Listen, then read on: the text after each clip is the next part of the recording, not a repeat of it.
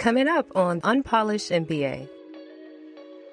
You know, getting an MBA is, you know, it's not worthless, but there are just things you just have to learn as you go. Yes. One is starting a company, especially you don't have that support. You end up at the start doing everything. There's not too much at the company that I haven't done, but you quickly want to find people to fit in your weaknesses.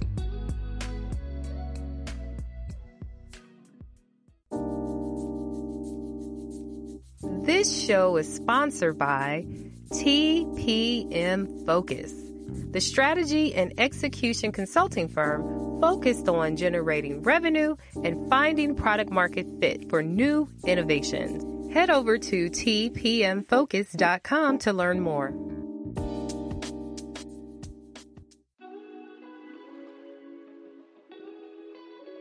Hello, everyone. Welcome back to the Unpolished MBA podcast. And today I have with me Mr. Duane Slider. Hi, Duane. Hi, how's it going? It's going well. I want to thank you for joining us today, but I'm going to start by asking you the same two questions I ask everyone else. And the first one is Are you an entrepreneur or corporate employee? Definitely an entrepreneur. MBA or no MBA? I do have an MBA, yes. Whoa. All right. So before we even go into the business side, entrepreneurial side, tell me why did you get your MBA? Well, in the 90s, I started a SaaS company and I didn't have an MBA then. And I knew how to develop software, but I didn't know how to market a product or run a company. And I talked to investors and they thought we were crazy. And I was like, okay, I don't know what I'm doing, but I really like this concept of being an entrepreneur. So I did get an MBA, but mainly because I just love school. I like that atmosphere. It really wasn't because I feel you need one, though I, you know, I acquired a lot of critical skills, but I, I think you can learn them anyways. You know, it was, yeah, I enjoy that atmosphere. Mm-hmm. Yeah, you know what? Some people, and I would say I probably fall into that mindset where I'm curious. I love to learn new things, but goodness gracious, I certainly don't like paying MBA prices to learn new things. so I'm wondering, I've only had two people on the show out of, we're almost at 50 episodes, who had their companies pay for their MBA. So back in the 90s, did your company pay for it?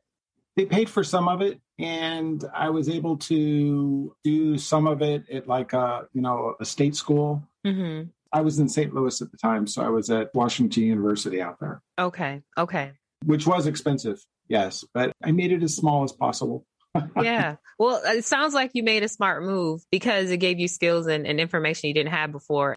Tell me a little bit about what your undergrad was in, because for everyone that's on here, most are in the technology space, but they may not have understood when you said you started a SaaS business. SaaS stands for software as a service, and basically all of the tools and apps that you're using right now and paying monthly for or annually for, those are SaaS tools, software as a service. So tell us a little bit about what your undergrad was in.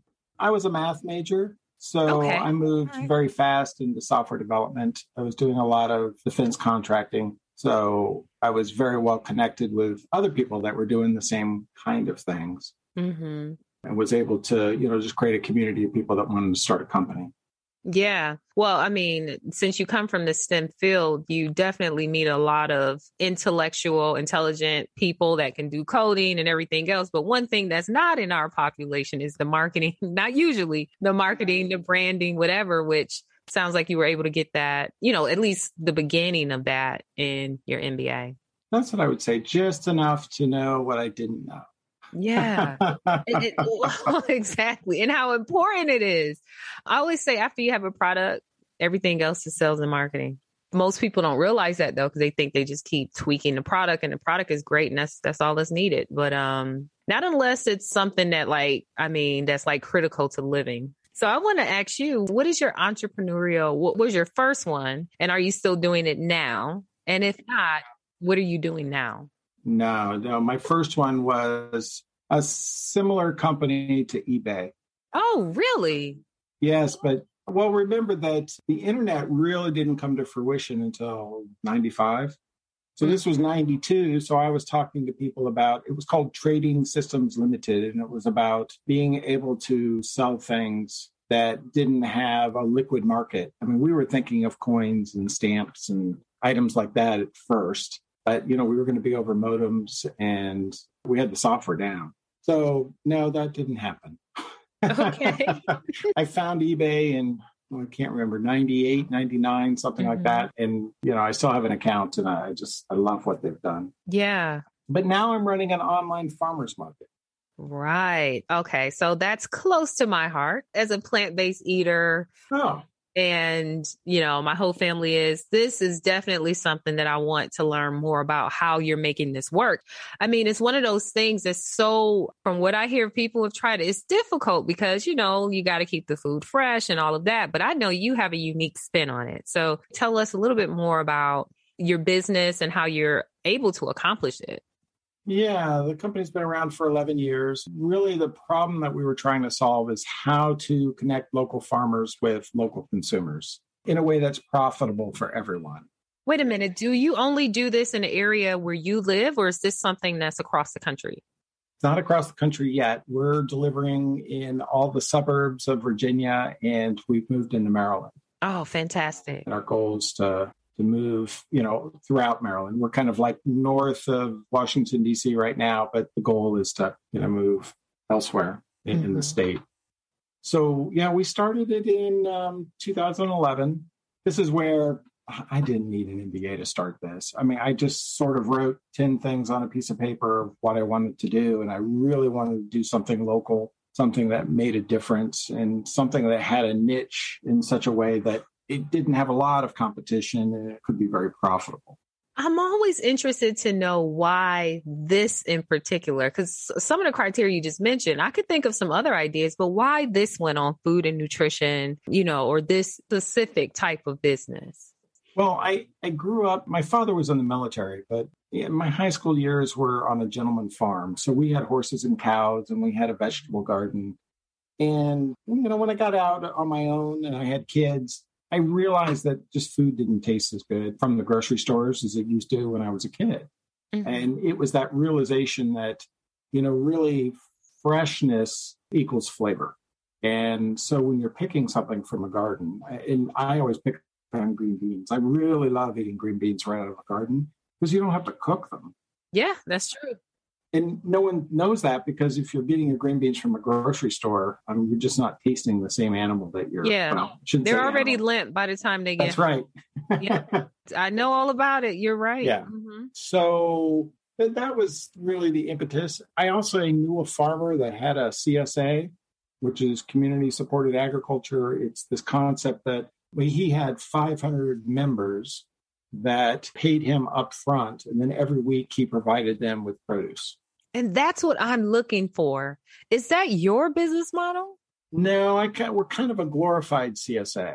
So what we did was his name was Charlie, and Charlie always looked tired in the summer because it was just too much for him. I mean, he farms, he distributes, goes to farmers markets. It's just it's a lot of work. In fact, one of our farmers, he goes to farmers markets and he has to farm at night. And he puts a pith helmet on his head and he has the tractor at the end of the row and you know with the light shining and he's picking at night because that's the only time he has to um, do that. So we wanted to support the farmer.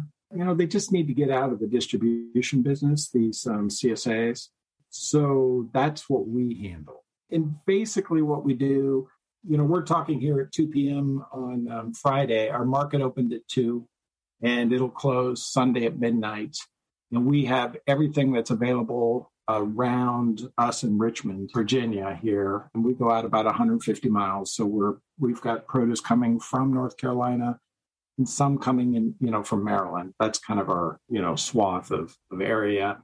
And then we're telling the farmers Monday after the market closes exactly what they need. They're picking it Monday and we're delivering it Wednesday. Wow, that is incredible. I know a lot of us wish there were things like that. Even in our communities, you know, people have community gardens and things now, but you know, there are farmers that are local, especially, you know, I'm in Georgia. We have plenty of them. Plenty. but it's it's more of a logistical issue, right? Like you said, they want to focus on farming and producing the food. We need some logistics to deliver and all that without overburdening them. Right. You know, we don't make contracts with our farmers because they're farmers. So we have some farmers that they do farmers markets, other ones that just have a niche item. I have a farmer north of here that just does um, asparagus. So, you know, we just try to fit in and, and support them as best as we can. We're going to take a quick time out and pick back up in just a moment. If you need marketing campaigns and landing pages done quickly so that you can test the market with your ideas and see who's interested and then stay in touch with those people, you need a tool that can automate all of that. You're an innovator and you're certainly busy. Perhaps you don't have a CMO or chief marketing officer right now, or you have no plans to hire one anytime soon, and you may be doing this type of work yourself or have a new career professional or even intern helping you. You need Ontraport. You can build a landing page or website in minutes. You can accept payments. You can automate marketing campaigns, and the list goes on and on. I have personally been using Ontraport to build, automate, and grow my business for going on seven years now. I don't recommend any tool that I haven't used and that I don't believe can help the unpolished MBA audience. Simply put, you can move and test your innovative ideas in the market faster with this tool. Don't get bogged down with too many complex tools. This is all you'll need. Go to tpmfocus.com forward slash Ontraport, and that's spelled O N T R A P O R T. And that's O N T R A P O R T. tpmfocus.com forward slash Ontraport. Go there to start your free trial and get started. Is this your full time job? Yes. And do you have a team? Yes. you know, because I, I understand how this operation can be lean or it can be, you know. Well, it's it's lean in that there are probably ten of us working mostly full time, but it's big in that we have two hundred people that deliver. Oh, interesting. Do you guys utilize the sharing economy at all? Yes, we do we started before it really worked. You know, it was kind of interesting to, to watch it come to fruition. It was like, oh, that's what we are. You know, up in Maryland, where we we deliver, we have a few people up there. They deliver for us. They don't come down to Richmond, Virginia to pick up the produce. We take a box truck, we drive it up to Maryland. We have what we call a party stop. And then they come to the party stop. We've already pre packed all the orders. They pick it up and then they go and deliver it. Wow. I think that that is something like whatever you all have figured out as far as logistics, that's something that could be implemented somewhere else. You're thinking about coming to places like Georgia and extending? Absolutely. Okay. so are you adding technology to this or, or what what are you thinking? we are a tech enabled company because of my background. Mm-hmm. Um, we did design our own, you know, not just the business model, but the software. Yes. Mm-hmm. Yes, we we had to. There were off the shelf companies that sort of support what we do, but nothing really fit the business model that we wanted to create. So we we needed to do it ourselves. Wow. You know what? That's really a, an advantage that those who have either a technical background or a technical network, you know, once you start figuring out what you need, you can just build what you need instead of you know, having to piece together other people's technology. Yeah, there are some models. If we were a pure e commerce company, mm-hmm. let's say, so we were selling just razors, there are off the shelf things you can use. But what we're doing is is unique. So I yes, there was nothing we could find. Wow.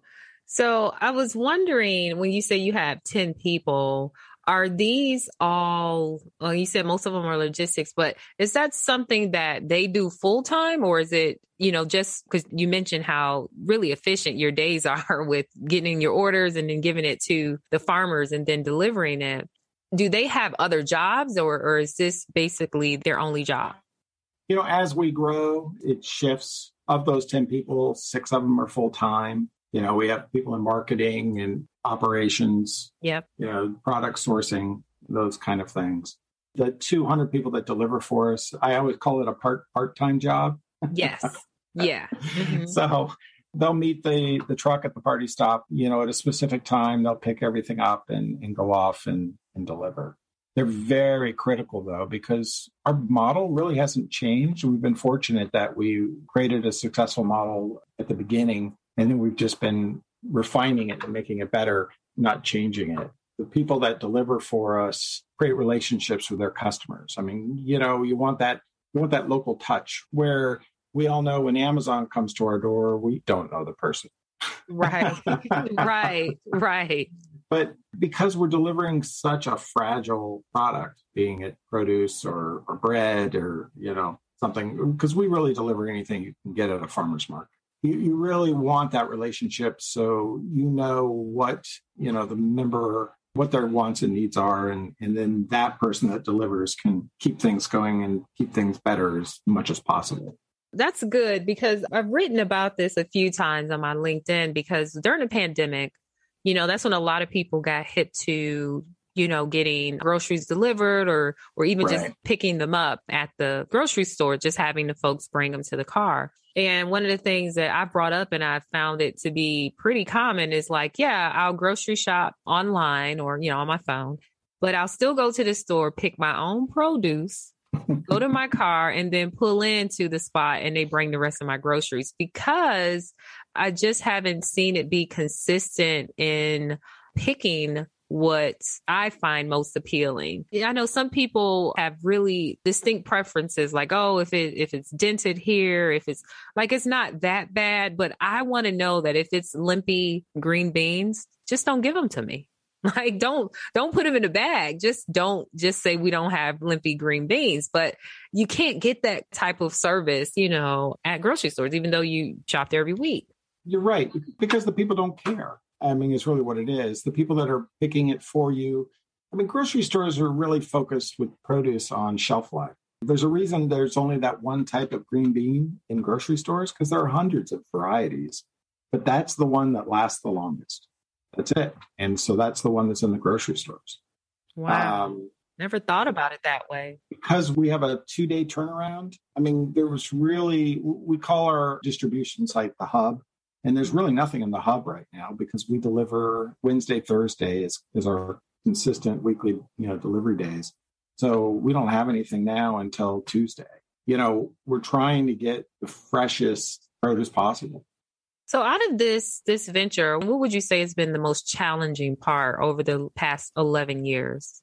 I was thinking about that before we talked. You know, getting an MBA is, you know, it's not worthless, but there are just things you just have to learn as you go. Yeah. One is starting a company, especially you don't have that support. You end up at the start doing everything. There's not too much at the company that I haven't done, but you quickly want to find people to fit in your weaknesses. yes, right. You need to find those people. I mean, the six people that are really on my team are wonderful. Some of them have skills that I just can't even touch. You know, they just they have personal skills where they can hire people and hire the right people and keep them here or you know, our controller just she cares about every single nickel and she can find the money where you know where it went and, and everything and that's just so critical for what she does that's what i think is the success of you know seasonal roots is that i was able to find good people that you know filled out my weaknesses so with the company seasonal roots what would you say is your main responsibility? Because you get all these folks now. Now you've been able to hire folks. You have all these folks now. What's your main responsibility? Strategy. I mean, mainly moving us in a direction. You know, most of the people I work with are focused on our weekly cycle of, you know, the menu comes out and then we deliver. And someone needs to keep their head up and figuring out you know how do we continue to compete if we get competitors that come in and start being more successful than we are or how do we move into new areas like maryland? Mm. um, i'm the one that's really spent the most time up in maryland making sure that we're making headway up there. How do you start that process? So you start building a network up there? You work with the local neighborhoods the chambers? You know what i did? I literally just went up there and started talking to people. I can remember going to a yoga studio. I don't even remember how I got in there and just talking to the owners and who they knew and you know, bringing them some boxes of produce and, and just, you know, going that way. Or I know that our expansion is going to be local. yeah. I'm not going to expand from here to um, Atlanta uh, mm-hmm. because it's too hard in Atlanta because it's too far away. I am moving into Maryland on purpose because I can ask all the people that I know here in Virginia, who, who do you know in Maryland? And just start leaning on it that way. So it takes a while to find the right people. Right. Unless you're a big corporation and you can just say, we're opening an office in Maryland and put out a um, you know a hiring sheet but mm-hmm. as an entrepreneur i just don't have the capital to do that and, and make mistakes i have to find the right person or we're in trouble right so I'm, I'm guessing you you haven't raised money from investors or anything and you've bootstrapped this company thus far is that correct? Mostly. I bootstrapped it for the first five years. Okay. We just made a profitable model so it was we were able to do that. And then in 2016 we started looking for capital but i've never had success with um, venture capital. Yeah yeah. I can see why though. Your business model doesn't fit with their business model right? It, it's, it's not exactly right yeah. And I I learned that the hard way. yeah, and you know what I do like most of my a lot I would say like 50% of the work I do in my role with clients is like helping them understand like this doesn't fit the business model that they're looking for. So just stop chasing them and let's figure out how your business can make money. Yes. Eh, what I know now about the venture capital world and what I tried to do in my first business were, you know, a perfect marriage but the timing was off on those two. You know, venture capital wants a comparable. They want to know how they're going to exit, and they usually want to exit soon. I'm creating something new, so they don't know what the exit will look like. And I've had them ask, you know, I have to be honest, I, I don't know. I don't know if we get big enough and we go public or if we merge with something else that really wants us. We're just too different right now to know what's going to happen. Yeah, they would want you expanding to all 50 states right now in order for them to be, to be, you know, they looking for high, fast growth. You know, they want, and, and it doesn't even matter about profitability as we can see with, with Twitter. And so just the whole concept of how venture capitalists look at businesses is just different than every thing else. And so, you know, I applaud you for saying, Oh, I see. That's not for me. But I know some folks that still think that they're going to change someone, you know, someone in venture capital's mind about their business, even though it just doesn't align. And some are just really nice and won't say, you know, won't give the tough news that, you know, it doesn't fit in. But, you know, I can say that your business, just overall, is a wonderful thing to have, especially in our society where fresh food and, and we have so much illness. And I mean, that's the best medicine. I know from experience. And so I really appreciate you even putting your all into doing this business full time and being committed for the past 11 years to make it grow. We've had really good stories of people with children who have cancer who mm-hmm. you know use us and and it just makes the world of good for you know for their child or or we had a lady who couldn't make her grandmother's recipe and she figured out when she was using seasonal roots her grandmother passed away mm-hmm. that it was a it was a recipe with potatoes in it and her grandmother always got potatoes from the farmer next door so they were fresh and once she started getting our fresh potatoes it, it tasted right yeah, we're trying to make a difference. That's definitely true. I d- never wanted to run a company that I didn't feel was a good for the world, and Season Roots is one. Wow, that's incredible. Thank you so much for sharing your entrepreneurial journey with us and also information about seasonal roots. So if our audience wants to learn more about seasonal roots, or let's say, because we do have some folks that are in the DMV area, in the Maryland and Virginia area, how can they find out more about seasonal roots? Well, we're online. So seasonalroots.com is the website. And if they wanted to order, is it pretty easy for them to become a customer? Oh, yes. Yes. I mean, okay. we only deliver in the suburbs. I always say we can't deliver past a cornfield or a horse stables. We're in the cities. But other than that, yes, it's it's very easy to join. Oh, that's fantastic.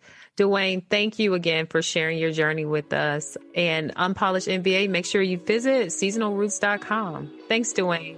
Thanks, Monique. Take care. You too.